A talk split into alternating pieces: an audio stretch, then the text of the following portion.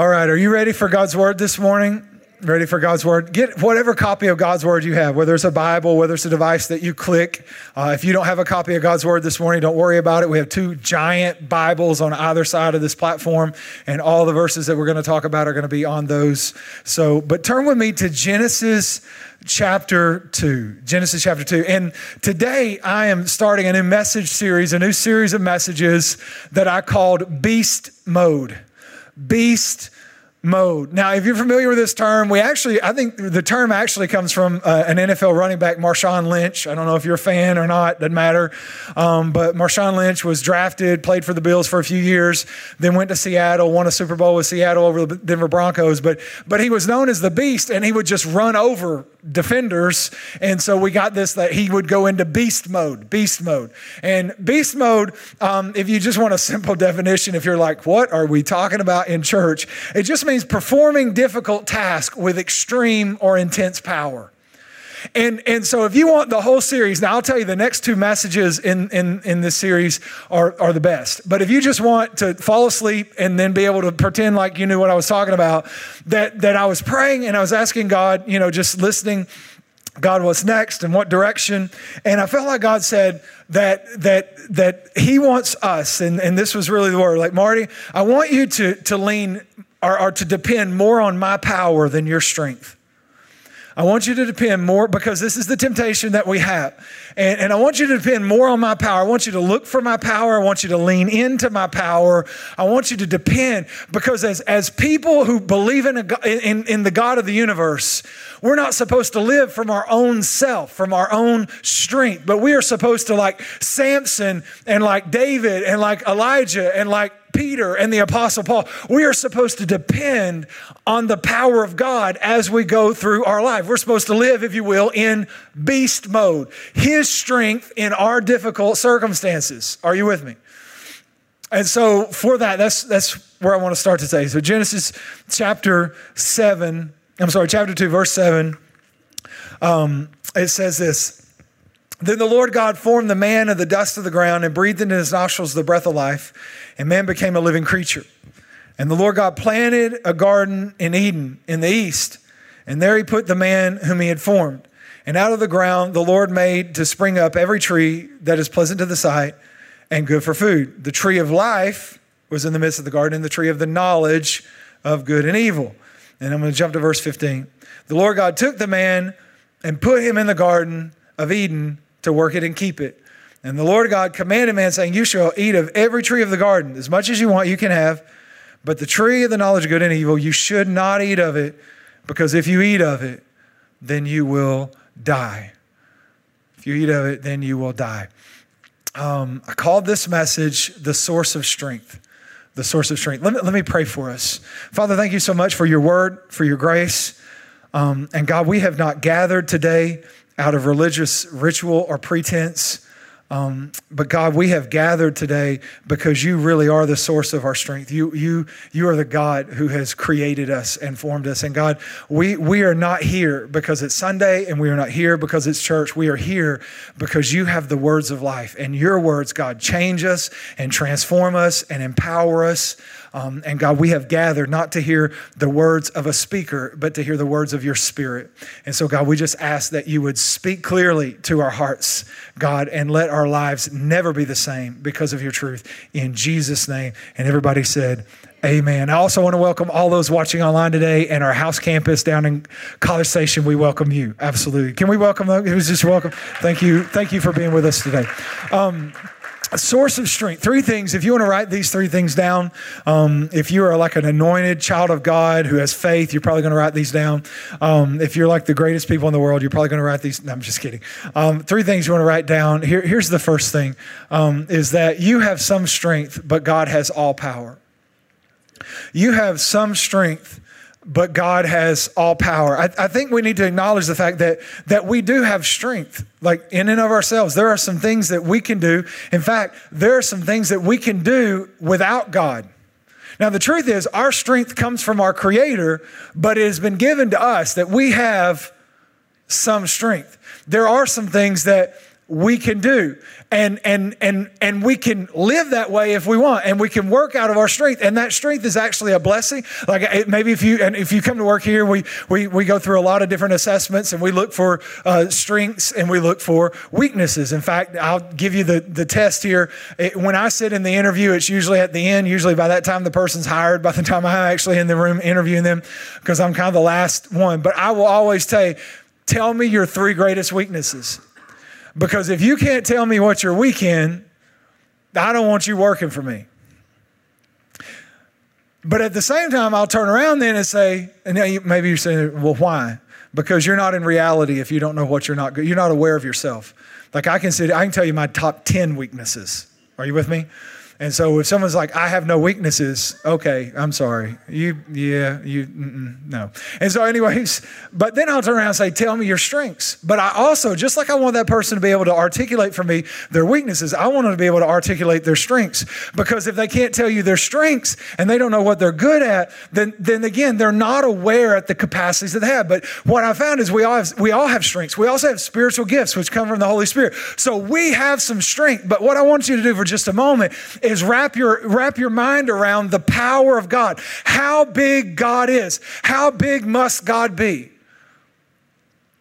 Genesis 1 1, everybody can quote it, but it says, In the beginning, God. Like God doesn't take time to explain himself to you, to justify himself to you, to validate himself to you, right? He doesn't take time to promote himself. He doesn't do a commercial like, Hi, I'm God, I'm the greatest God. When the greatest God in all the universe decide, it didn't start, just in the beginning, God. Like everything started from him and with him. That he was actually before the beginning. So before the beginning, there was God. I know there are a lot of atheists and agnostics, and, and they believe that believers like, like us created God as a figment of our imagination to be a crutch for us. But I'm telling you, the way this whole thing started was not with us, but with God. And can I tell you that if you are the beginning of your story, you are already in trouble? Your story doesn't start with you and it doesn't start with mom and dad. Your story starts with God. You're in His story, God's not in your story. In the beginning, God created the heavens and the earth. And, and, and so all power, all power comes from God. Look at this verse. First Chronicles 29 12 says, both riches and honor. Now, time out. Let me, let me help you something. Like here, if you're poor, if you're rich, whatever you have came from God. Riches and honor, look, you see that? Come from you. Riches and honor. So, uh, people sometimes so much struggle to give financially because you think your money's your money. It didn't come from you. The earth is the Lord's and the fullness thereof. Whatever you have came from God. When we give, we're not giving God our money, we're returning to Him out of what He has already blessed us with. Riches and honor come from you, and you rule over all. How much does he rule over? In your hand, look at this. In your hand are power and might. And in your hand is to make great and to give strength to all. God is all power. All power comes from God. He is all powerful. In fact, there's some theological terms. Um, omniscient means God is all knowing right? Omnipresent means that God is present everywhere. I like to say this way that God is so big, everything happens in his presence. This way I like to say it, omnipresent, because I like to make God bigger and smaller instead of smaller. Um, I don't like to make the God who follows me around. I like God so big that everything I do just happens to be in his presence. But then there's this third one, um, omnipotence, the, the, the omnipotence of God, which is that God is all powerful that that that he there is none like him none beside because all power think about that. He is all power. All power comes from him. He is all power. Like you want a definition of power? It's not marshawn lynch. God's been in beast mode for all eternity. Because when, when we start when he starts his story it's in the beginning god. That means that before the beginning god still was and before the beginning, God had the power to make everything that we now know, and He made it out of nothing. Now, I think it's amazing when I see creative people, and they can take 88 keys, and they can write a song, and they can take some paint, and they can paint a beautiful picture, or they can invent something, create something. They can take wood and make cool stuff. I, I think that's amazing. But God took nothing and made everything. He is all power. Um, Herbert Spencer was a non Christian scientist. Um, he had several achievements that were held as worthy of, of, of notoriety or, or even prizes. Um, he lived from 1820 to 1905. But he was the one, probably his greatest achievement was he determined that if you wanted to understand anything that existed or could be known, or if you wanted to understand, think about this way if you want to understand the formation of anything, so, how anything comes into being, if you want to understand how anything is formed, how it comes into being so that you can know it and interact with it, if you want to understand that, he said you need to understand five things. You need to understand time, force, action, space, and matter. Time, force, space, time, force, action, space, and matter. And as a non Christian scientist, this was held as such an amazing achievement to understand these five categories and that it takes to, to understand anything or how anything is formed, you need to understand. Are you ready? What was it? Time, force, action, space, and matter. Now, how does your Bible start? In the beginning, time. God, force, created action, the heavens, space, and the earth, matter. He's like, if you want to, if you want to understand the formation, and so here's what we're saying: God is so big, He was before anything we know. Yet we all and everything we know came out of Him. That He is the source and He is the power that has created everything. Uh, this is why I love, um, I love Exodus three because in Exodus 3, there's this, this guy, Moses, burning bush Moses, let my people go Moses, Charlton Heston Moses, whichever version that you're the most familiar with, right? Here's the staff, staff, snake, Moses, that guy.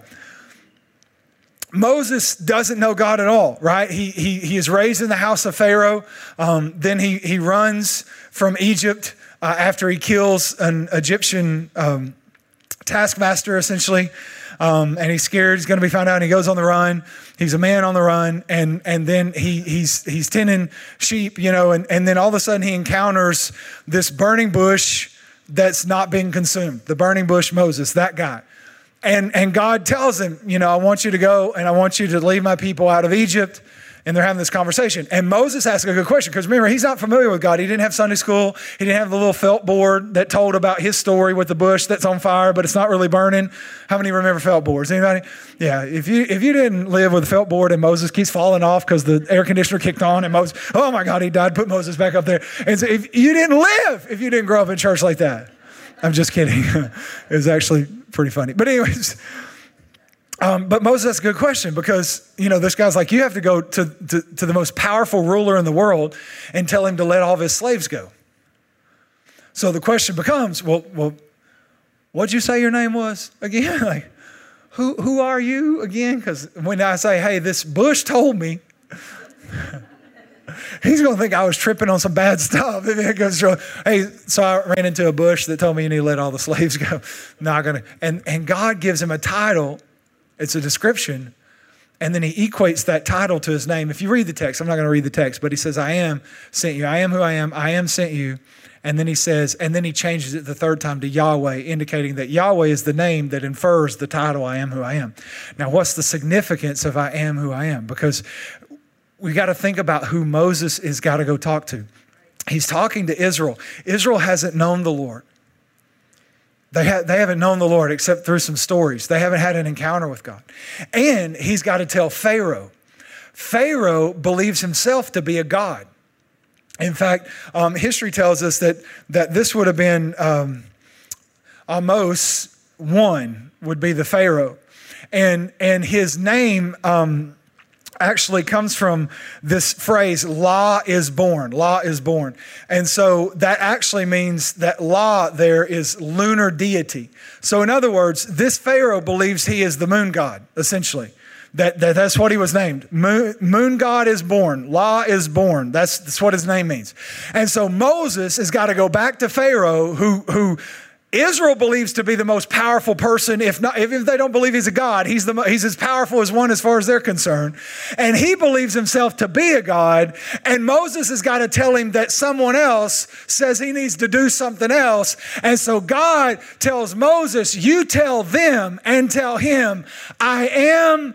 Who I am. Remember, his name meant law is born. Here's what God was saying I am. I wasn't born. I wasn't created. I wasn't thought up. I wasn't, I wasn't made alive, and you can't kill me. I was God before you thought you were God, and I'll be God when they bury you in your tomb. In other words, he's telling you need to let him know there is a God greater than him that is demanding the release. And I'm just wondering if you're facing something today that looks a little intimidating and looks a little bit bigger bigger than you, then you need to know I am who I am is still your God. He was before you faced it, He will be. At, this is great preaching for you not to act more excited. I am. He's saying, I am self existent, self sustaining, and self sufficient. In other words, I wasn't created and born, and I can't be killed. I'm self existent. I'm self sustaining. I don't need meat and potatoes to survive. I don't need air. I survive in and of and through myself. I have been and forever will be. I'm eternal. Right? And self um, self sustaining is I sustain myself. Self sufficient. I don't need anyone else. Do you see what he's saying? He's talking to a God that eats meals and takes naps and was born. And he's saying, I, I don't need any of those things. I'm bigger than you. And I'm just telling you, God is still the God of I am. What you need, where you're at, He is still bigger than what you face. He was before and He will be after. We have some strength, but our God has all power. Here's the second thing God accomplishes His plan by giving you power to achieve your purpose. God accomplishes, you, you got to think about this as a principle from Genesis and, and it's still, still in effect today. God accomplishes his plan. See, God's not stingy with power, he gives power. He just needs you to know where the source is. God actually gives us power. In fact, that's how God achieves his purpose and his plan is to give us power to f- fulfill our purpose and our destiny. Um, Genesis 128 says this. Look at this. And God blessed them. Time out. I, I love the order of scripture. And sometimes we miss this. But before God asked Adam to do anything or told Adam to do anything, he blessed him. I just say that because some people think God's wanting something from me. The only thing God comes to you to do is bless you. When he came to Abraham, he said, I want to bless you and make you a great nation. Now I want you to leave the land of Ur and go to this land of promise. But God always starts not with taking, with giving. And so if you have a concept that God wants something from you and he's trying to take, no, no, no, no. You need to understand God's trying to give something to you. He starts with a blessing. And so God blessed them and he said, Be fruitful, multiply, fill the earth, subdue it, and take dominion. So, so here's, here's what God does. Now, for, for whether you want to say 6,000 years or six days, the Bible talks about the six days of creation. And so for six days, God has been creating, right? And on the sixth day, he creates man. And then God rests, right? And then he takes his man that, that he had created and he said, Okay, here's what I want you to do. I want you to be fruitful, multiply, fill the earth, subdue, and take dominion. Now, this marks a transition in the way the earth was governed. And let me explain.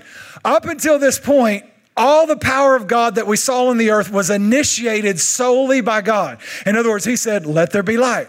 And there was light. Let there be land. And let there be the space between the land and the heavens. And, and let there be water. And let there be, you know, plants and all that kind of stuff, right? So God is initiating and He is creating by His power. And then He creates man and He puts His breath in them. And then He says, okay, now, Adam, now I want you basically be fruitful, multiply, fill the earth, subdue, to take over dominion, to reign over. So to take over and to reign over, to take over and to reign over. To, to, the word actually means to have kingdom. So subdue it and have kingdom over it.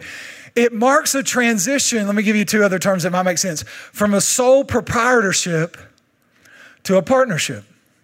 In a sole proprietorship, you have one person acting. But in a partnership, you have two people, we'll say equal partners, just for simplicity. In a, in a partnership, you have two, or you could have more, but we'll say two, and they're now acting together. one acting independently, two acting together. So for six days, God acted independently and initiated all types of development and change and the release of his power on the earth. But once he makes man, he says, Now I want you. I want you to subdue and take dominion. Now it's a partnership. Let me show you it to you in scripture because right after that's Genesis 2:19 it says, "Then out of the ground the Lord God formed every beast of the field and every bird of the heavens." Question: Who made the animals? God. Good. Y'all are doing so I'm so proud. And it says, and he brought them to the man to see what he would call them. And whatever this man called every living creature, that was his name. So God would take dirt. I'm, I always, I think like making balloon animals. Or you see that? And then, and then he'd bring it to Adam, and Adam would be like, cheetah. Right? And God go to work.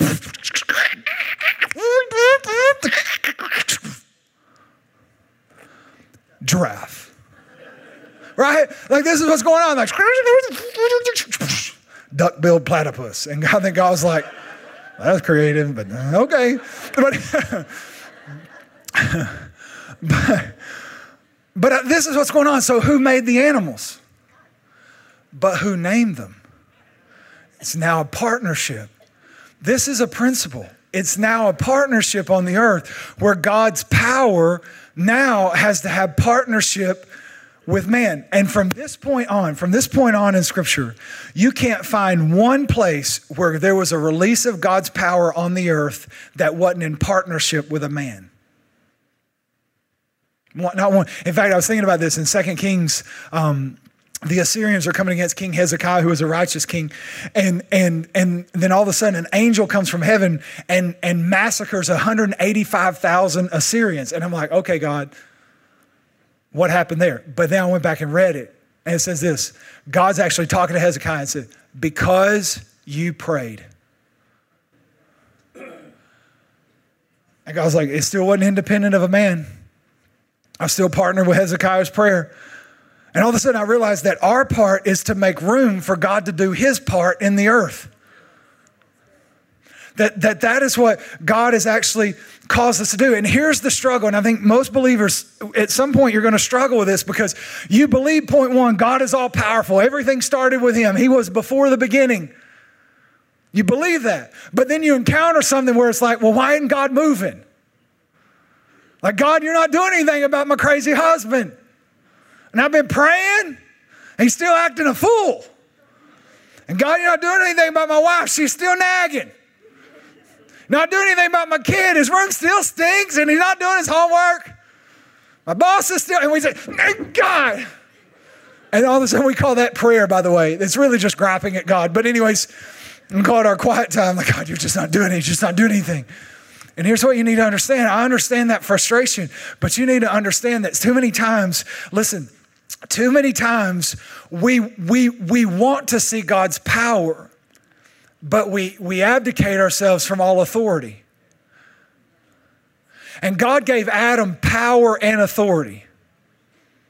He gave him authority, go and subdue and take dominion, and he gave him power. He breathed into his nostrils the breath of God, his spirit and it made him alive. So God gave Adam power and authority. Christians love power, we just don't like authority. We ultimately don't want to be responsible.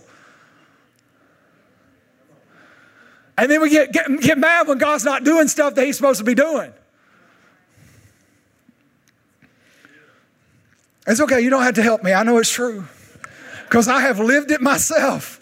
And it is so dangerous to give someone authority and not power, or power, not authority. You give someone power and no authority, they'll blow up everything or try to blow up everything and get nothing done. You give someone authority and no power, they'll go out to try to do anything but not have the power to do it. And they'll end up frustrated, right? And God gives us power and authority. God, let me help you with something. Let me help you with something. God is the sovereign authority over your life. Let me help you with something else. God has given you power to rule your own life. Galatians 5, the fruit of the Spirit love, joy, peace, skip, skip, skip, self control. God has actually given you the power to manage your life in partnership with Him. And you can keep trying to control your wife, and that's not going to help your situation. And you can try to try to control your kids, and you're just going to be frustrated. When will you take control of your own life and take authority over the hardest person to lead is yourself? But God has given you power and authority, and that starts with authority and power to take control of your own life. And we back up and say, God, when are you going to take control of my life? And God's saying, I've given you power to, to, to make room for me to partner with you. This is the principle. Now, could God just show up and do it? Yes, He is all powerful. But God plays by His rules. And so, so God won't do your part, not because He doesn't have the power to, but because of His own principle. Can I tell you three things about this really quickly? Number one, God will not do your part. In your life, with whatever you face, whatever you're going through, whatever you're looking at, God will not do your part. That's why people say, you know, Pastor, as soon as I win the lottery, I'm going to tithe. God will not do your part. He's not going to wake you up in the middle of the night and give you the numbers. He won't do your part. No, I'm not saying that if you tithe, God will give you the numbers either. I saw that one coming. Pastors, I'm hitting the boats. Preacher done said.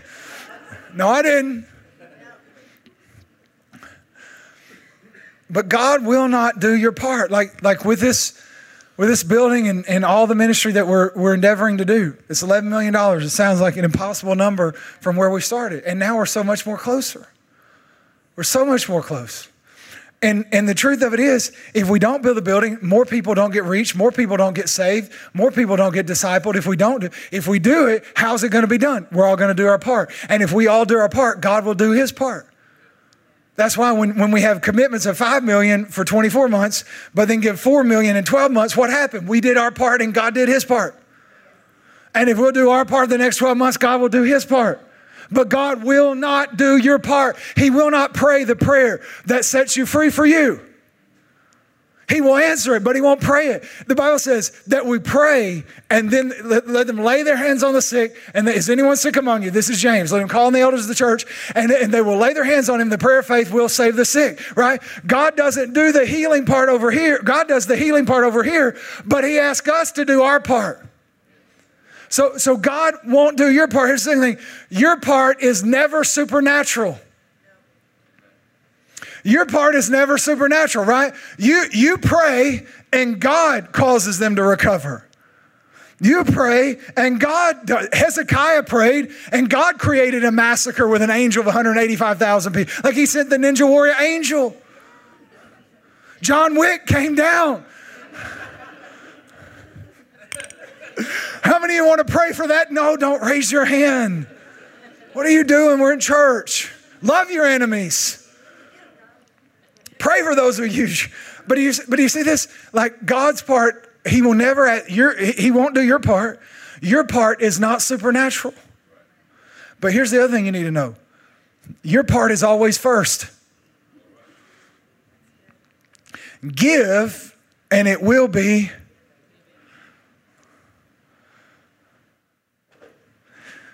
Pray, right? Call to me and you will, or I will answer.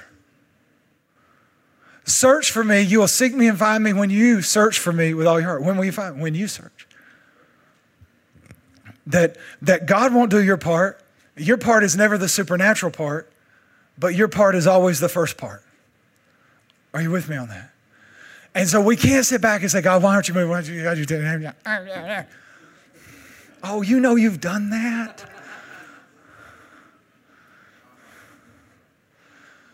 And God's saying, It's your move because it's your move that makes room for my move. Here's the last thing, probably my favorite point. You can live by God's power or you can die by your strength. Because this, this is really the whole reason I came to this text. Genesis 2 16, it says, And God commanded the man, saying, You shall surely eat of the tree of the garden, but of the tree of the knowledge of good and evil. So the tree of knowledge, I'll leave the prepositional phrase out just so I don't get tongue tied, but the tree of knowledge of good and evil, you shall not eat, for the day you eat it, you will die. So there are two trees in the garden, two trees that are named, lots of trees, but there are two trees that are named. There's the tree of life, right? And the tree of knowledge. These are the two trees that are named. And the tree of life, interesting enough, um, the word when it says tree of life, that word life in the Hebrew is actually the word high, um, C H A Y, but it's pronounced high. Um, not like high, but in, in, a Hebrew way. High. It may shock you. I'm not. I'm not actually Jewish. Um, so I'm probably not even saying it right, but that was as close as I could understand because my Bible program has something I can click and it tells me how to pronounce those words. So I'm not smart, I just know how to click. All right? So it's, it's high, C H A. But interestingly enough, when the Bible says that God breathed into Adam's nostrils the breath of life, that, that word is the same Hebrew word. There, there, there are several Hebrew words for life or living or, or alive. But these words are the same, high. God breathed in his breath, his nostrils, the breath of chai. There's the tree of chai, right? Um, if you want conceptually what this word would be similar to in the New Testament, a lot of people are more familiar with, with Greek ideology or, or words sometimes, but it's the word zoe. So when Jesus says, I came to give you life more abundantly, that word is zoe. So that's life that comes by the Spirit of God. That's life that comes by the presence of God. That, that God looks at living in life very differently than us because we may look at, at someone or someone may say, Man, I'm really living, but because they don't have a relationship with Jesus, God says, No, they're actually dead. I mean, their Instagram may be blowing up and they may be on their yacht and they are living the life, but God's like, they don't know me and life comes from me. I've not breathed into them. So actually, I look at them and then we can see someone going through one of the hardest sicknesses or illnesses in their life. And, and it looks like they're struggling, but, but God looks at them and says, No, they are being refined through fire and suffering, and they are more alive than, than anyone else because they are so full of my presence and spirit. Are you with me? And so, so essentially, think about this because God created Adam as, as a man. Adam wasn't divine, he was a, a sinless man, but he wasn't God. He was created, right? And so, so God makes Adam. Now, what we know about man is he gets tired and he has to eat. He's not self sustaining, he's not self sufficient, he's not self existent, right? And so, think about this God brings him alive. By breathing this, this, this life into him. And then God plants a tree in the garden where he can replenish what God breathed into him. And God's saying, You can have as much life as you want. But then there's this other tree of knowledge. And this tree is different because where this tree makes God, God's power the force of your life, this tree makes your wisdom the source of your life. And so Adam has this choice. By the way, the only reason I'm preaching this because these are the same choices you have today. Okay, these trees are still very much alive. God, Adam has this choice. He can go and he gets tired. He's been out subduing, naming cheetahs, riding elephants. I don't know, running around naked, petting lions, eating fruit salad, all the things you did in the garden before the fall. And he gets tired and he comes back and he can take life off this tree and be replenished. But then Satan convinces him, and I want you to think about this, because Satan convinces him that he would be better off trusting his strength than God's power. Now, he didn't say it that way, though. The way he said it was more like, You're missing out. FOMO, fear of missing out, right? You're missing out because you're not you, you, you're not leaning on what you know. And if you would just know enough, but you can never know enough to be alive. And so Adam makes this choice. And so over here is this tree that says, I'm going to live by what I think, by what I can understand, by what I can reason. And over here is this tree that says, I'm going to live by God's power working in and through me. And, and these, these were the choices that Adam had. Like, I, I can eat as much of this I want and be alive by the presence and power of God, or I can come over here. And by the way, these are the same same two trees you pick from that we pick from. Because I know we wouldn't say it in church, but how many of us have ever been guilty of looking at something we were facing or a situation and saying, you know, this is how it looks to me. This is what I think. This makes sense. This is what I this is what I know, it's what I understand, and, and I'll just live by.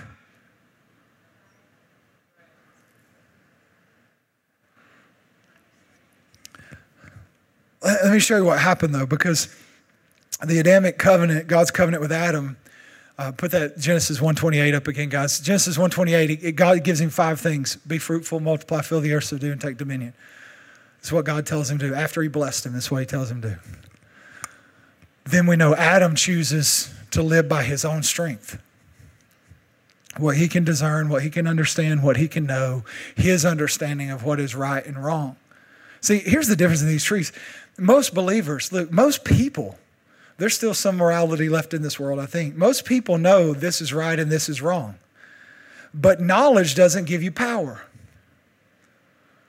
That tree gave him the power to live righteously. This tree just gave him the ability to know the difference between righteousness and unrighteousness.